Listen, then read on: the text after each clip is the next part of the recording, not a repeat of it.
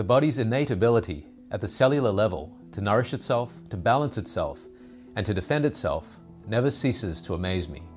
And that ability to self defend is expressly showcased in today's interview with critical care physician Dr. Roger Seheult. Dr. Seheult worked to combat COVID infection in intensive care during the pandemic. Like no other event in recent history, the coronavirus pandemic brought the spotlight over how we understand, prevent, and treat viral infection.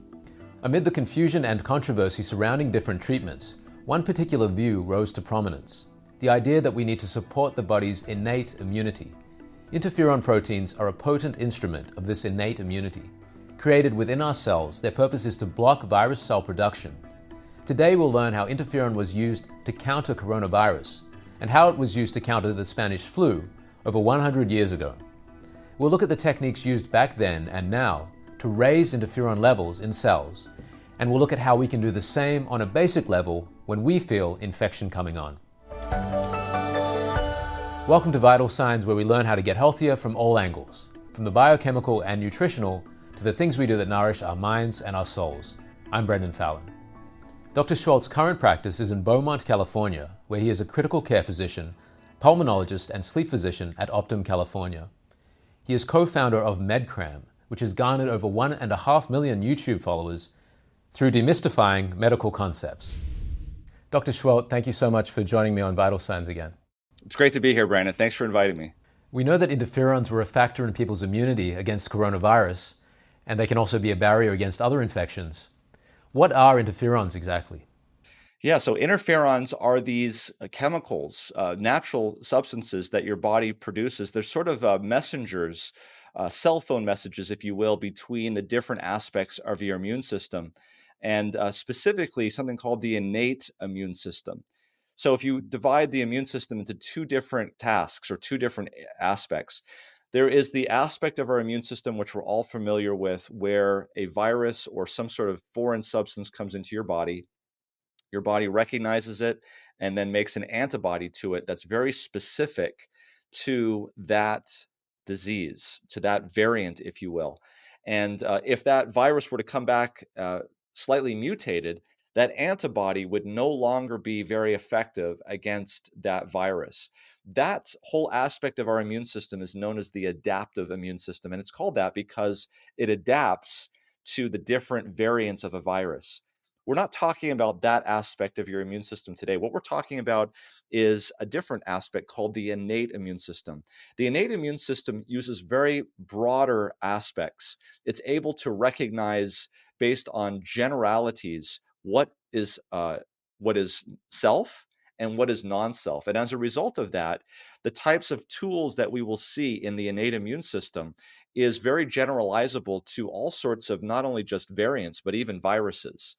And one of those tools that we're talking about in the innate immune system is called interferon. Interferon is a substance that basically, it's well named, it interferes with viral replication. And we're not just talking about a specific virus, we're talking about multiple viruses. So, hepatitis C, for instance, is actually treated with high doses of interferon. And we can actually today cure chronic hepatitis C if we get enough, if we get a high enough dose of, of interferon.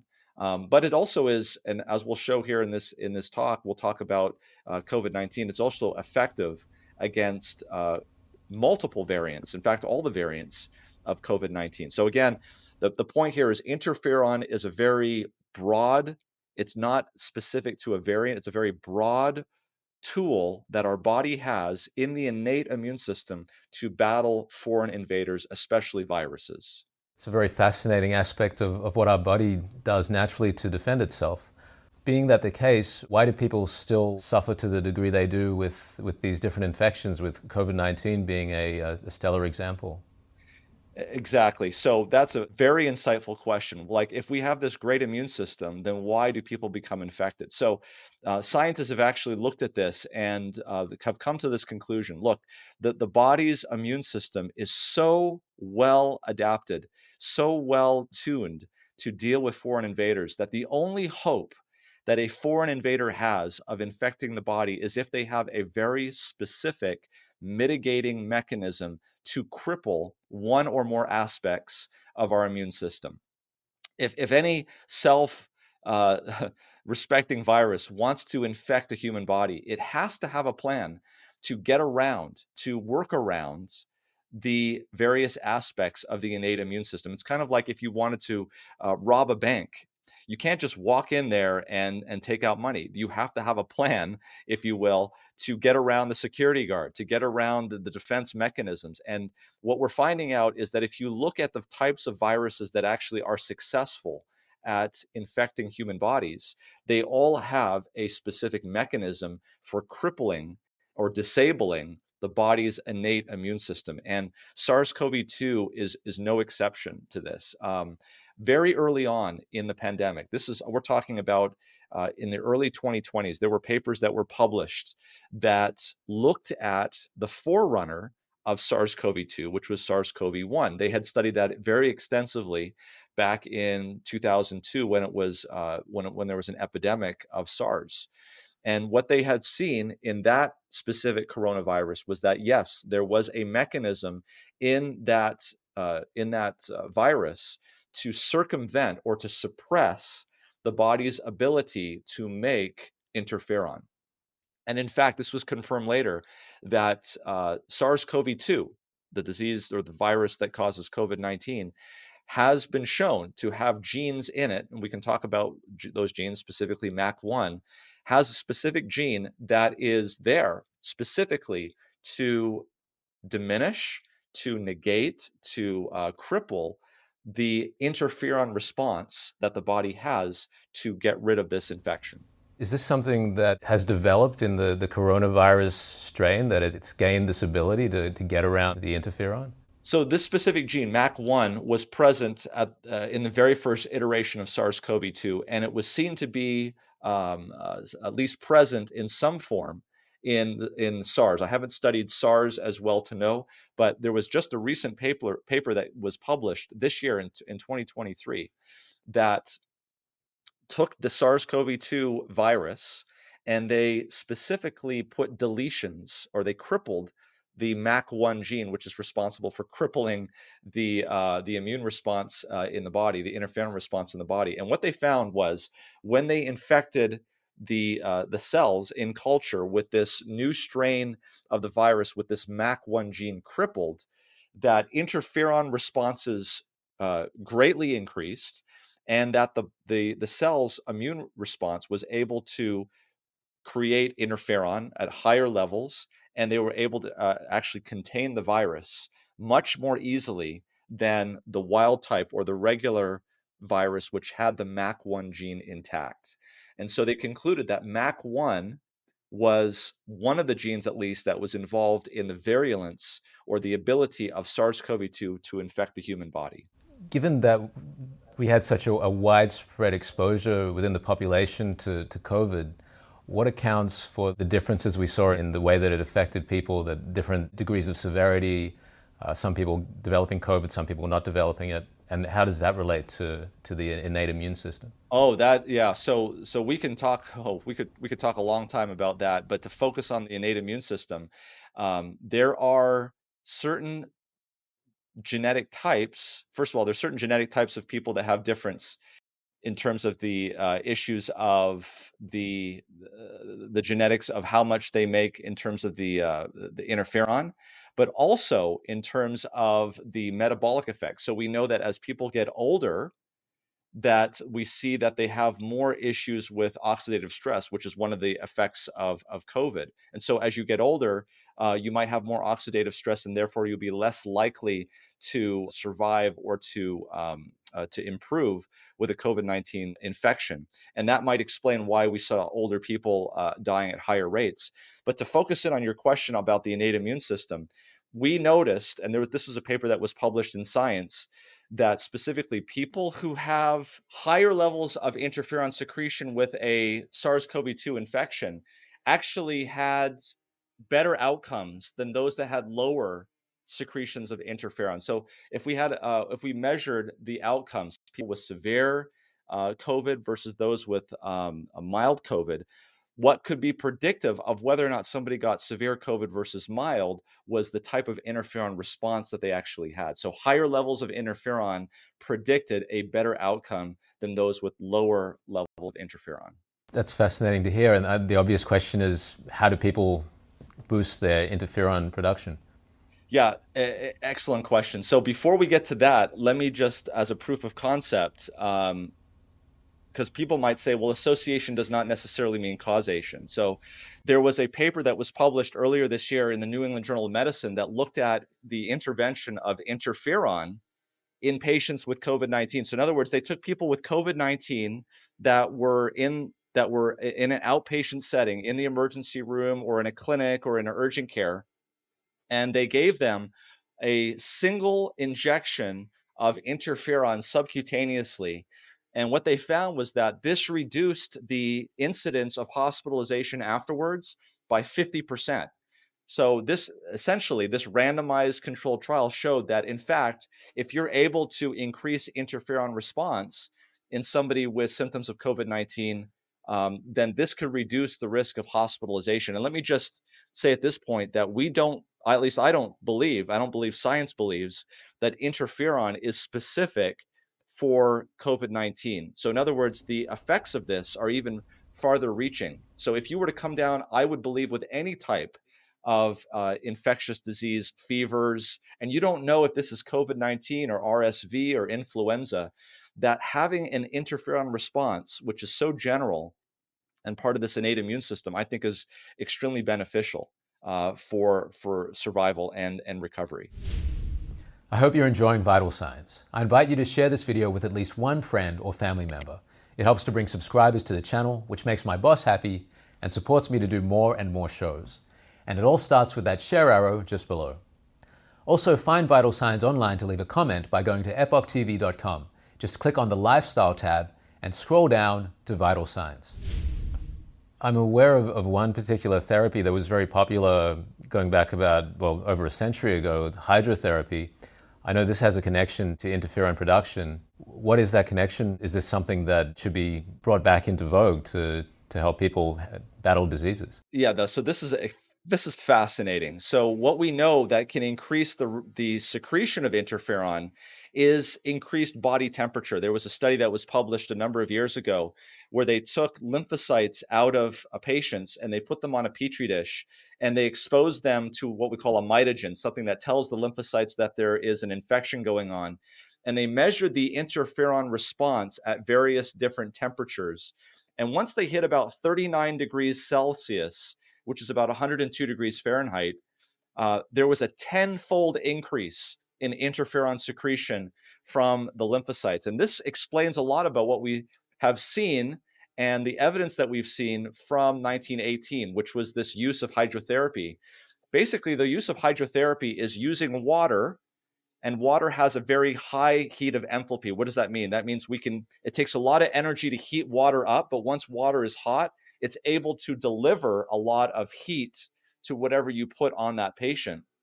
And so it turns out that hydrotherapy is a very efficient way of delivering heat to a body and essentially inducing a febrile response. So, in other words, the body, when it becomes infected, heats up, it increases its temperature. This is, in fact, helping the body produce interferon, and I'm sure it does other things as well. But this interferon response is very important in, in terms of treating the patient and, and helping getting over the infection.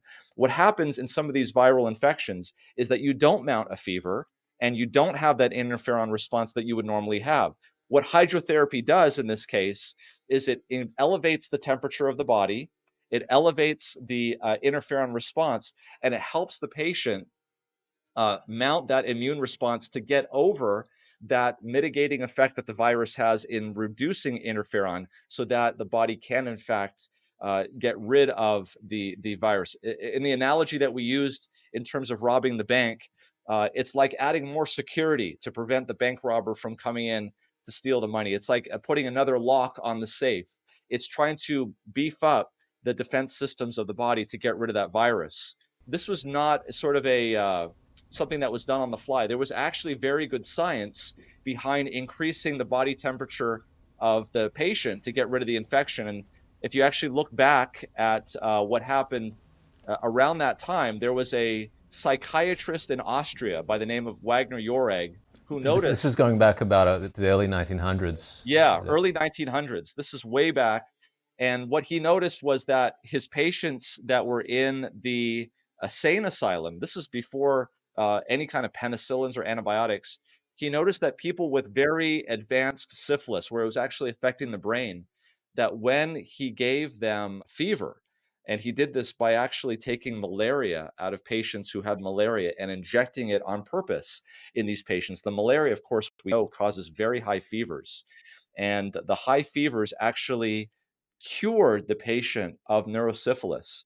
Now, at the time, they actually had the treatment for malaria, so they just treated the malaria after the neurosyphilis resolved. And he was able to basically treat a disease that up to that point was untreatable. And for this, in 1927, he received the Nobel Prize in medicine for the treatment of neurosyphilis. What was later known, it was later determined that it was neurosyphilis, and this was actually treated by uh, penicillin, which was discovered the next year in 1928. But it showed that by manipulating the body using very simple means of temperature, etc., they were able to get the immune system to do something that the immune system on its own was not able to do because it was not able to get over the uh, suppression of the innate immune system. And this was seen in multiple situations. We even do this today in patients with hepatitis C who have hepatitis C chronically. What do we do? We give them uh, very high doses of interferon uh, medically. We actually inject that. Uh, the question is, is what have we done in terms of has there been any kind of studies that have been done in elevating body temperatures? Well, there's a, a lot of data in saunas. Uh, we haven't actually used it for infections. But if we go back again to 1920s, even before that, during the, the pandemic, there were a number of uh, Adventist sanitariums in the northeast of the United States that were treating its flu pandemic patients with sunshine and hydrotherapy, and they were noticing a much better case fatality rate than what was going on in the army hospitals where they were using a lot of aspirin. Now, you know that aspirin is a medication that suppresses fever, it suppresses the, the immune system.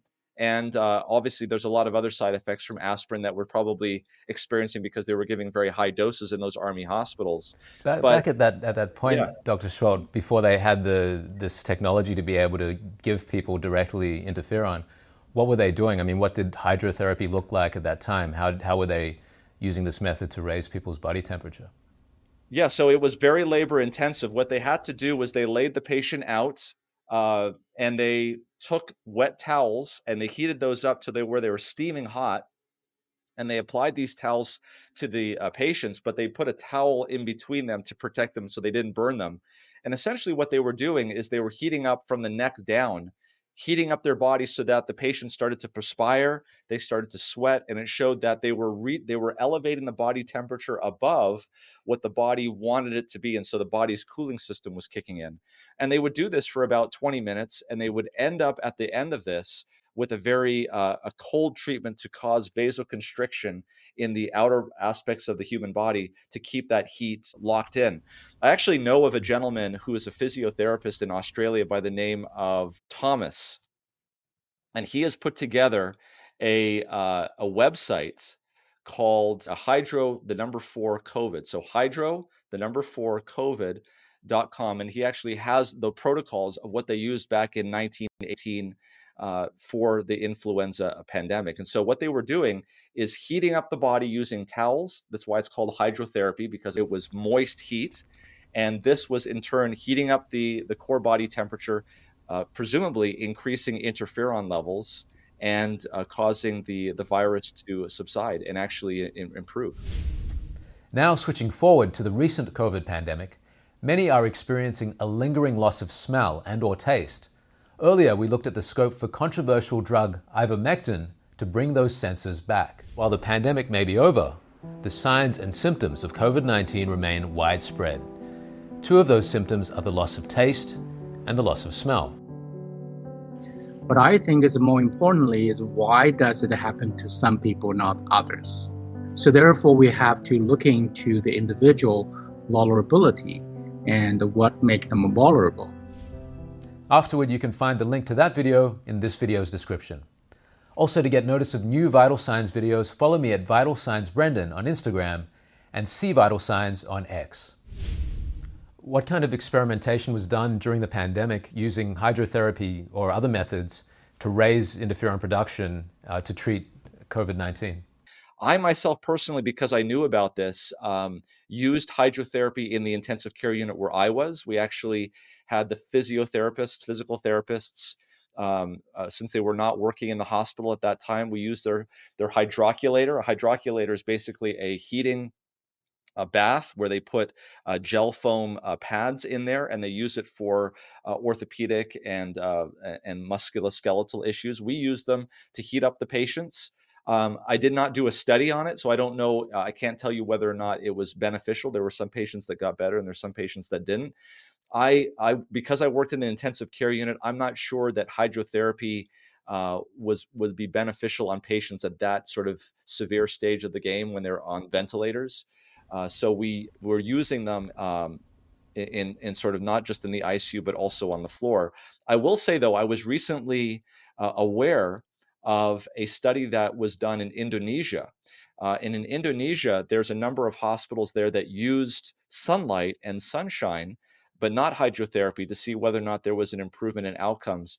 And they noticed that there actually was an improvement in getting patients outside. So it was sort of a package deal. If we look back at 1918, what were these Adventist uh, sanitariums in the Northeast doing? To their patients that were getting them so much better more quickly.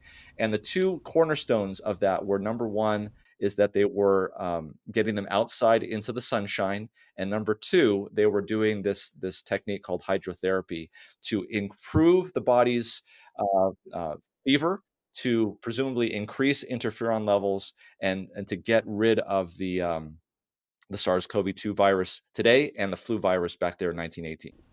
Is this something that people can apply on a on a basic level if they feel like they have an infection coming on? Can they try this approach at, at home?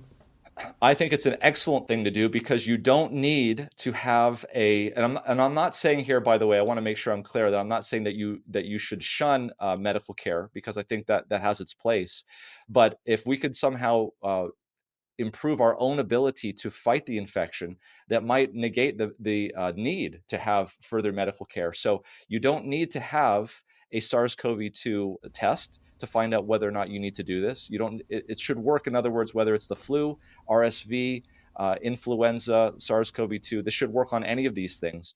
But yes, I believe that this is something that we should do. This is something that I do personally and my family does whenever we feel like we're coming down with something to do it early to make sure that it gets done quickly and that your immune system gets the upper hand. And basically what it looks like is this is you I put down a, a plastic sheet so you don't uh, get the carpet dirty or wet and um, you have them lay down. You put their feet in a very hot bath, as hot as tolerable, and that, tends to warm up the system because the skin in the feet is a very different type of skin. It allows heat exchange. It's called glabrous.